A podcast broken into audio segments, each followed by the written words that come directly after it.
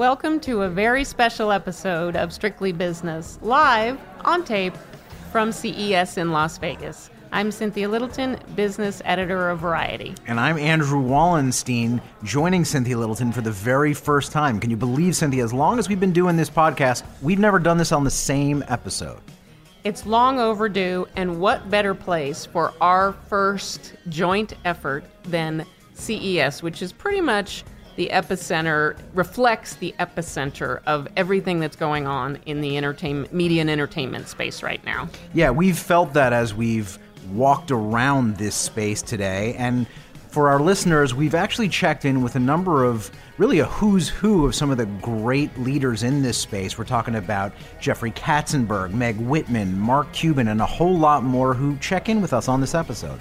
So please join us as we go on a journey of roaming the halls of Las Vegas hotels looking for insights and innovators and fun stuff and we hope you enjoy. We our idea here is to take you on the ride at CES. Well, Andy, here we are for the very first ever Strictly Business remote segment. We are in the epicenter of the media business right now, CES in Las Vegas.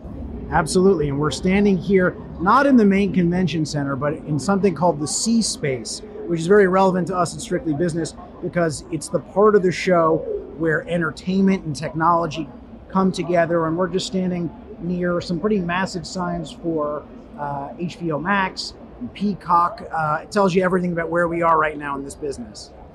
You have been covering CES a lot longer than I have. From the time that you first started coming here to today, I mean, can you could you imagine when you first started coming that you would see some of the oh, oldest names in Hollywood having a big display like we're right now looking at the Warner Media Innovation Lab? Yeah, well, it's not entirely unprecedented for media companies to have a big presence at CES. We've seen it in fits and starts over the years, but I think this year, riding the wave of the streaming wars and so many other things where technology and content are coming together in big ways, I think you feel it at this show in a way that we haven't in a very long time. One of the things that's interesting, we have, as we've talked about the streaming wars, we, you know, certainly for Variety, we have focused so much on the content, on the impact on the creative community. But one thing that you you notice here, talk to anybody for five minutes, and, and it is, really is a lot of it is about the technology, stupid. And I think one of the things that's kind of underappreciated is just the innovation that it takes to make something like a Disney Plus or a Netflix, you know, stream as seamlessly as it as it does. Um, are you seeing anything here that looks to you like kind of the wave of the future in terms of the technology that enables all of this content to fly through the air? Well, I, I you know I think if there's one technology that bears some real attention that maybe isn't as obvious as say the streaming wars, you're seeing a lot of innovation with regard to digital assistants and smart speakers. And I am a big believer that voice is going to come into the content business in a big way. That instead of using clunky multiple remote controls, you're going to be talking to your TV and other objects in a bigger way. And you're going to see Google and Amazon, not necessarily with regard to the entertainment world, but they're going to be talking about voice assistants and smart speakers in a big way and I think it's only a matter of time before you see all that and entertainment come together in a very big way. Please tell me I will never have to search for a show by tapping out a title on my remote control because that is so that is so annoying and cumbersome that I will watch on-demand shows on my phone rather than try to get it on mm. my, you know, nice big TV because the hassle factor is just too much. Yeah, you and me both. But you know how technology works, though. It's never a, a flip of the switch where all of a sudden what doesn't work suddenly works for everyone. These things are always about a gradual rollout, about consumers embracing things that really were not intuitive just a few short years. But I do think we're on the way to that, where hopefully you will never be tapping things out, as I've done myself, and it drives me nuts too. why is Quibi using CES as, the place to sort of get the message out about you know where your business stands? Because there's a long history in Hollywood of technology enabling new ways to tell stories. And I think that's exactly what we've done by creating a new platform that makes viewing mo- viewing video on your mobile extraordinary. We're creating a whole new canvas and a whole new tool set for creators. And this is where you always launch, you know, new technology platforms. And so we thought we'd talk about it at CES. And Jeffrey, you are no stranger to big entertainment ventures. What has been the what, what has been the unexpected hardest thing of launching, of getting Quibi on its feet for you? Um, well, I think it was uh, sort of getting uh, getting every getting the Hollywood community to understand what the opportunity was, what the tools were, what this new technology. Um, it requires shooting content in a completely unique and different way. Um, and but what's been rewarding is, you know, once we sort of kind of got over the peak, you know, sort of pushed the boulder over the top of the hill, it was like a snowball. And now, today, I think Meg mentioned, you know, there are 100 150 projects per week being submitted to Quibi, you know, out across the Hollywood, you know, creative community. So getting that started, I think, was the hard part the beauty of it is once we got it started, it's just fueled itself up in, a, in an incredible way. So the quality of and the quantity of filmmakers and storytellers and you know in front of the camera, behind the camera is really exceptional. And I think when you see it all on the big screen tomorrow, there it is like a oh my gosh moment. Okay, Andy. Well, for a podcast called Strictly Business, we can't get out of CES without talking, going a little deeper on the streaming war. We have seen now, we've seen the launch of Disney Plus to great acclaim. Can't wait to hear what those subscriber numbers they'll disclose in early February and their earnings will be. We've seen the launch of Apple TV Plus. Uh, now we're at the top of the year. Coming up in April is Peacock from NBC Universal, Quibi, that Jeffrey Katzenberg, through sheer force of will, is getting off the ground with Meg Whitman. And in May is another very highly anticipated HBO Max, which really has a, is seemingly going to shape a lot of the direction of not only Warner Media but also AT and T in the long run. What do you what what have we learned from what's launched so far, and what you, what is that telling us about what's what's to come in the first half of this year? Well, what we've learned so far, I think, is you got to come out of the gate with a lot of noise. Disney did that brilliantly. Apple did that to some degree. And that's why I think you're here at CES seeing these next streaming launches well represented. It's no mistake that you've got Jeffrey Katzenberg and Meg Whitman here that are going to be doing some serious tub thumping for Quibi. It's no mistake that we're standing right underneath a giant sign for NBC Universal right now as they will be on our own variety stage at our conference tomorrow, uh, as well as some of their own events, talking up their own Peacock service, particularly with regard to how it's going to appeal to advertisers. And that's going to be a whole new uh, dimension to this streaming wars competition. That is, you know, the the fact that Peacock is going to be unabashedly advertising friendly, advertising supported. That's a definite zag where everyone else is zigging. How do you think, especially you've been spending a lot of time studying the market and you know audience demographics and you know just how people are you know what the subscription potential is for all of these services. The conventional wisdom is that people won't sit still for commercials. How do you think that's going to work for Peacock? Well, I think if Peacock plays their cards right and rewrites a lot of the rules of TV, such as no not too many 30-second ads, not excessive ad loads, in exchange for allowing viewers to come to quality programming for free, well, that could be a very big deal. But you got to really play those cards right. Um, unfortunately, I think a lot of these subscription services like Netflix and Amazon are training a good portion of the audience to enjoy not having any ad interruption. However, you need to pay for those services. Regardless of whether you pay for advertising or not, I'm just wondering is there going to be room for how many of these services, say, by the end of 2020?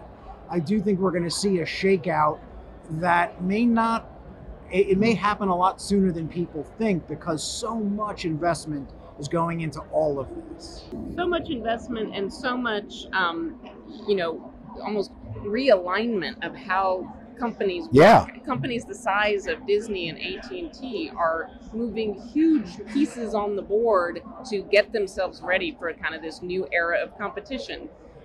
I've heard some people speculate that in 5 years time we could be looking back in the TV business looks a whole lot more like 2010 than than we would have expected for 2022. What do you think? I do agree with that. I think we're at a really interesting but very temporary state of affairs. I just don't think that you're going to see six or seven different massive streaming services trying to kill each other. I don't think that's sustainable. And I do think we'll see, here's a good buzzword, a rebundling in time that may be necessary uh, to sort of go through this interim phase of having all these giant streaming services. But I think it ultimately will end up somewhere that will feel not exactly like 2010, but maybe a, a, a blend of the 2010 and the 2020. Let's talk a little more specifically about Quibi because you literally wrote the very first major Yeah. story. You sat with Jeffrey. You kind of you've kind of been on this journey with him, which he said uh, to us just a little bit ago, very complimentary.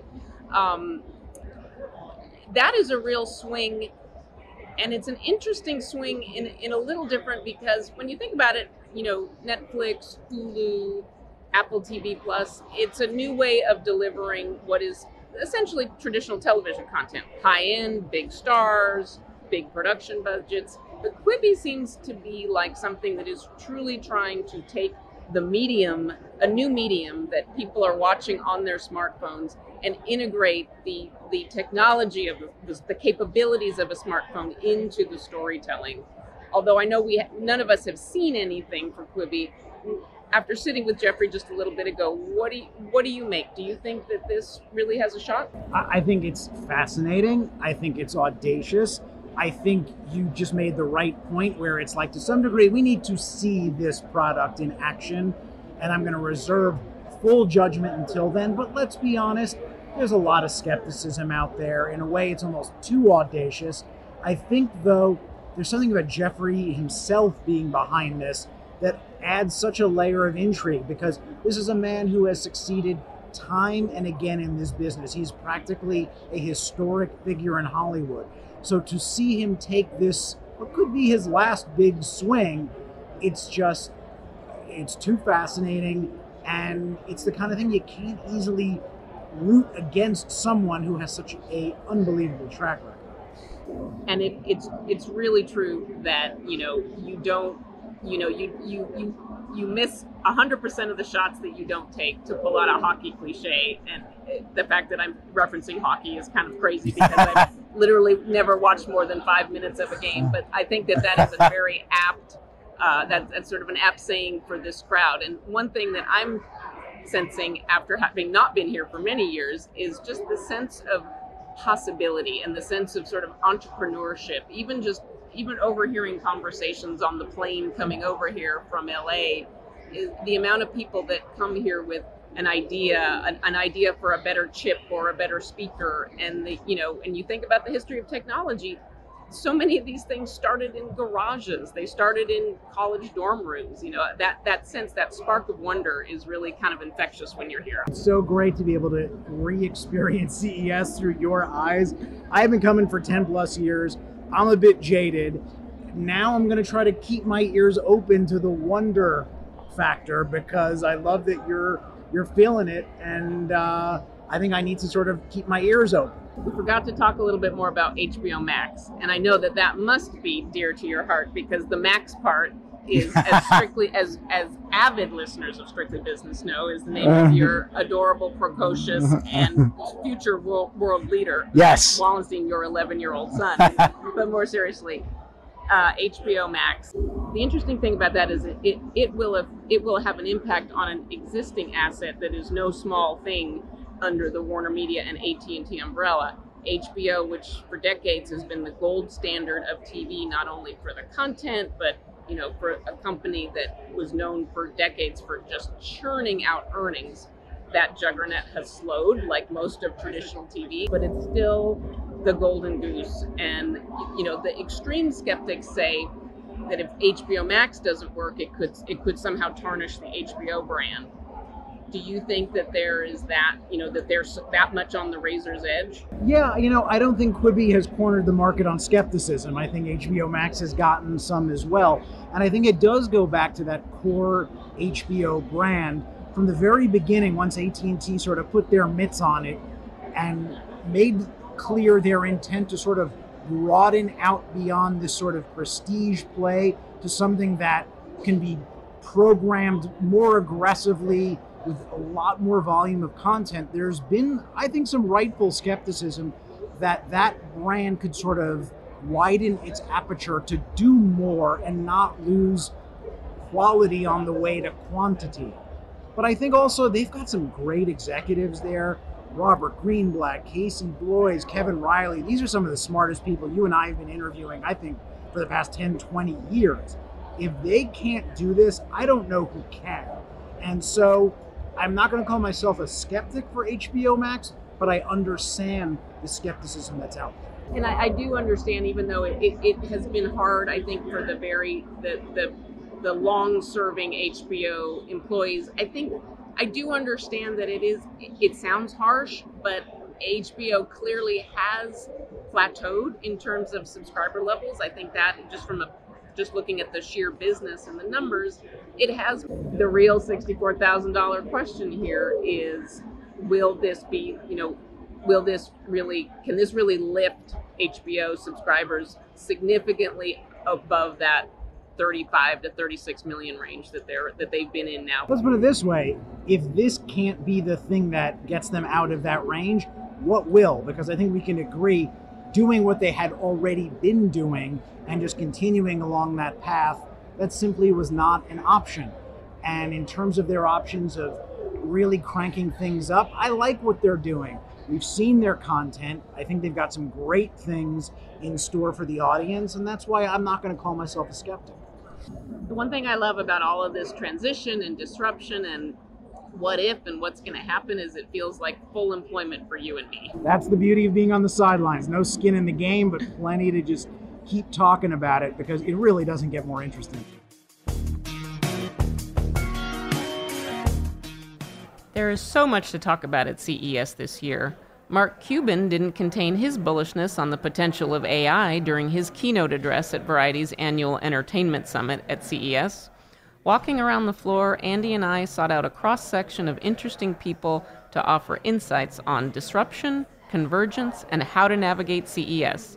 In this next segment, you'll hear from Mark Cuban, UTA's Brent Weinstein, producer David Tuchterman, Pluto TV chief Tom Ryan, and Bleacher Report president Howard Mittman. Take a listen. If you don't know AI, you're the equivalent of somebody in 1999 saying, Yeah, I'm sure this internet thing will be okay, but I don't give a shit, right? you know, it's, it's the same thing. And so, each and every one of you in the business world, like what, what I did, I mean, it's not like we intuitively know what AI is. I'm on AWS and I'm taking their tutorials. I'm taking Coursera classes and I'm, you know, learning how to do a three-letter, three-layer neural network in JavaScript, you know, using PyTorch. It's just all these things. You, it's the blocking and tackling that if you want to be relevant in business and understand all this discussion about AI, you have to do, or you will be a dinosaur very quickly, and you will find yourself being. There's going to be AI haves and AI have-nots, and if you are an AI have-not, you might it you might as well just rip out all the computers in your office and throw away your phones because that's how impactful. Talking to Brent Weinstein of UTA and wanted to get a sense from you. You've been coming to CES for a long time. How central to this whole big extravaganza is media and content? Because it's been here for a while too. Uh, I've been coming to CES since 2004. Uh, but we started working officially with CES in 2010 in anticipation of the 2011 show. And uh, at the core of our mission and our partnership with then the Consumer Electronics Association, now CTA, was to make CES a place that individuals, companies, creators uh, from the content and the marketing worlds that they wanted to be, and, and more so a place that they felt they needed to be, make it a critical uh, event on their calendar each year. And when we started, there weren't a lot of people from those communities that came to CES. Uh, you may have seen executives that had digital somewhere in their title, like me.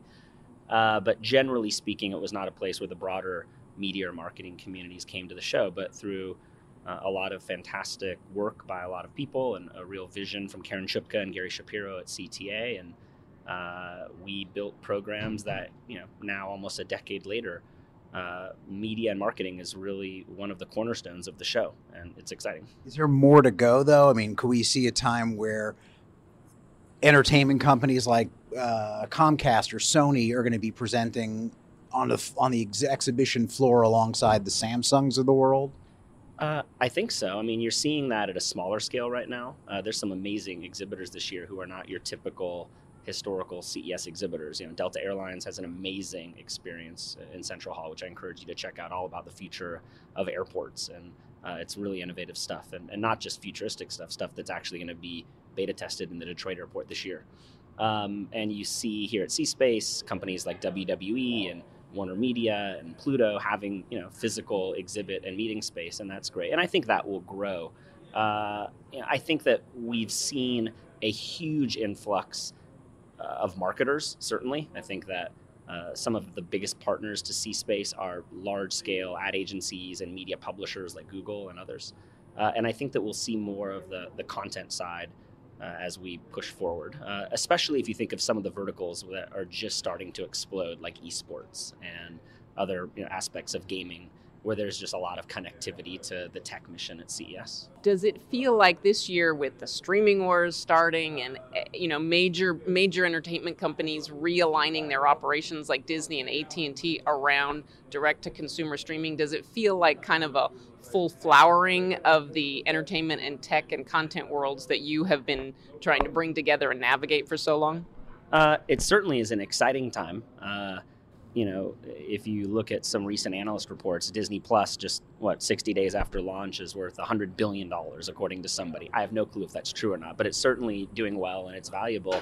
And in order for that to happen, there not only needs to be extraordinary content, which of course Disney can supply in droves, uh, but there has to be an amazing technology experience at the center of it. And I think that uh, you're going to see and hear a lot about that stuff here. Uh, Warner Media uh, was had a session today where they spent a lot of time talking about how they're thinking about the consumer consumer experience and specifically making it uh, very very mobile friendly. Uh, they view a lot of the direct to consumer uh, offerings as something that were really designed for uh, streaming television uh, on larger screens, horizontal, and they think that a vertical environment is something where a lot of their stuff is going to be consumed, and they're very focused on that. And again, I'm not here to referee and say whether that's the right thing to do or not, but I think it's interesting that a big media company seems to be focusing as much on the technology as they are on the content. David Tuchterman, producer, longtime industry executive. What brings you out here this year? Well, it's important, I think, learn about all the changes in the industry. Can you give um, me a for instance? Um, there's a company um, that got started um, called Observatory um, that was financed by Stagwell in DC and CAA. Uh-huh. And uh, they've been doing some really interesting stuff for a number of brands. And I'm also here to see what people are doing. Yeah. Is this a place for you for like discovery or networking or mixture it's both. both? It's both. And as I said, if you're going to build cars for a living, it's important to be in Detroit every now and then.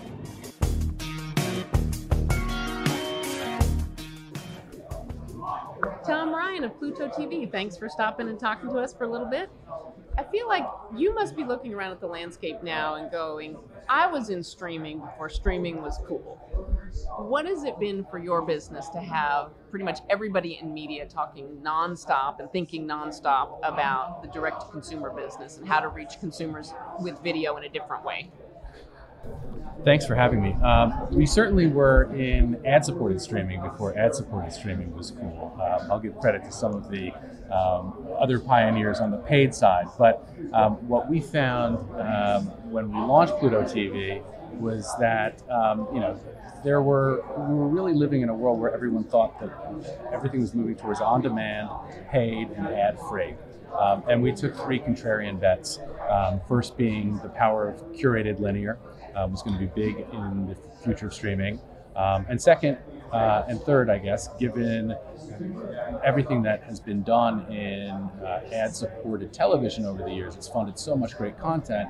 Um, as well as in broadcast, which has been free, that um, a free ad supported service could be really big. So um, it's certainly fulfilling to see the industry now appreciating the potential of ad supported streaming. We think it's the largest single addressable opportunity in streaming, and um, we're excited to be the leader in the space. Um, just building on our momentum to actually be the global leader uh, in free streaming television does the fact so NBC Universal is coming in with their Peacock service, which they have said is you know is definitely going to be ad supported. That is their different. That is their effort to differentiate from other some other little things you might have heard heard about. Is that a rising tide lifts all boats? Is that good news for you being in this marketplace, or do you, or is this now a little more? Is it a little more zero sum in terms of the competition for ad dollars?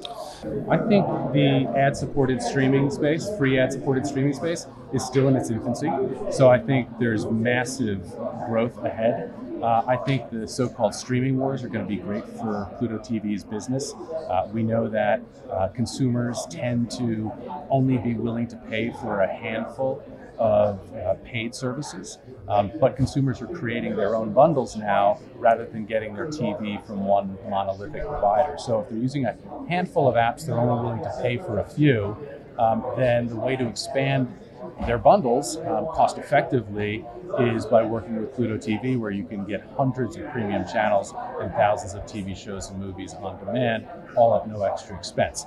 Um, I think there's going to be a huge amount of growth in ad supported streaming.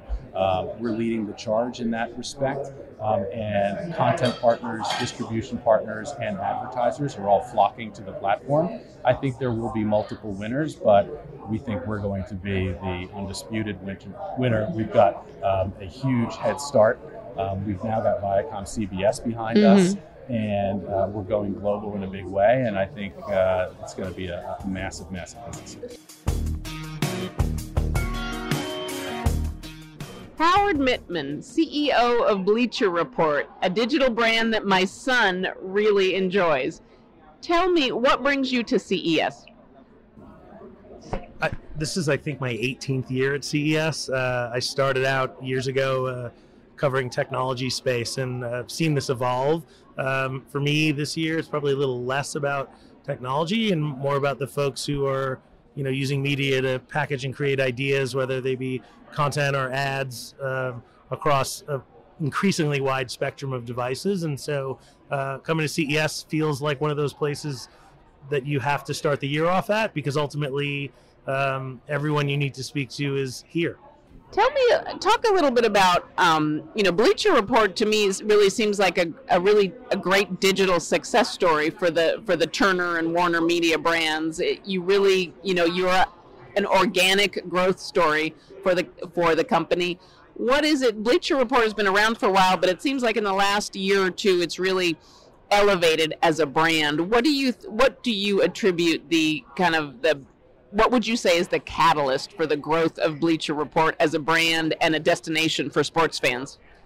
I, I don't know that it's one thing specifically. I think there's a couple of different things that we would focus on. You know, primarily our mission is that we exist to make it as easy as possible to be a sports fan. And so wherever it is you want to consume sports or sports culture content, whatever it is you want to consume, we have a, a sort of need to be there to again make it as easy as possible for consumers to engage in and around the sports content they love. Um, for us, uh, 50% of our sales and our um, content consumption happens on our app. So our app has 20 million downloads. We have nine and a half million users opted in to receive alerts on a daily basis, multiple times a day. Uh, that drives a pretty big chunk of the usage and a pretty big sort of part of how we remain a, a not just a daily but a sort of multiple time a day um, point of contact and connection with consumers. On the other end of the spectrum, we, have built a really successful um, social network, and uh, you know across a variety of different channels. We on Instagram, we I think in 2019 we Bleacher Report created eight of the top ten uh, most engaging branded content uh, experiences on the entire platform, not just in sports. On Twitter, um, we're the number two most engaging handle across all of Twitter, second behind only you know the president. So we. Um, we, we, we've built a really nice business there, and I think what that does is it allows us to sort of extend our brand mission, our name, and then also create a, somewhat of a feedback loop back into our app. And so as we're thinking about content and content experiences, um, we think about them in a variety of ways in order to serve the different kinds of content consumption habits that our consumers have across all the various platforms. How have you integrated, you know, the the specific technological abilities of being on a digital platform? How have you integrated that into the content that you serve up to users? I think technology is is invariably a, a part of not just how you um, create content; it's a part of how you uh, conceptualize content. And so, the technology inherent in the distribution, which for us is really ultimately the primary factor that we think about, um, has to be a part of, of what we do from the earliest phases. And I think ultimately um, that shows out in the way that we are able to create different kinds of content experiences for different kinds of fans on different kinds of platforms. But one thing that we pride ourselves on is that wherever it is you log on um, or view or experience our content, it looks, it feels like Bleacher Report, and you know that it is part of a broader, holistic universe that is, you know, there to help you. Bleacher Report is a digital native brand, but you also do have the benefit of of as part of Turner's on-air coverage of of NBA and other sports, they do reference they do reference Bleacher Report. Do you ever see a causal link if Charles Barkley talks about Bleacher Report when he's co- in an NBA, you know, in covering the NBA? Do you see a spike in in in users? If the foundational element of your question is does TV work? Yes. the short answer is it works really well. Um, we, we benefit from a you know a reciprocal relationship with our friends in the linear side. Um, we help give them social and digital distribution. They help give us scale, and you know there is just always inevitably something about television. It is the probably forever and always the lingua franca of our business to a, to a large degree. And so, well said. Yeah. So the the way that they work together in concert, um, I don't know very many uh, success stories uh, in terms of acquisitions that have integrated as well into a host organiza- organization as Bleacher Report has. And so the way that we work together, um, you know, is, is probably should be a case study somewhere. It sounds like a project for Variety. Howard, thank you so much for your time. Thanks for having me. Enjoy the show.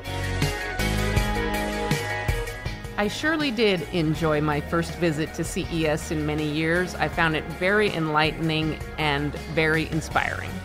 I hope you did. I felt like, Cynthia, being with you and able to see this show anew through your eyes, my jaded self, was reawoken to how great this show can be in terms of demonstrating what's coming for this business. Thanks for listening, everybody. Please join us next week for another episode of Strictly Business.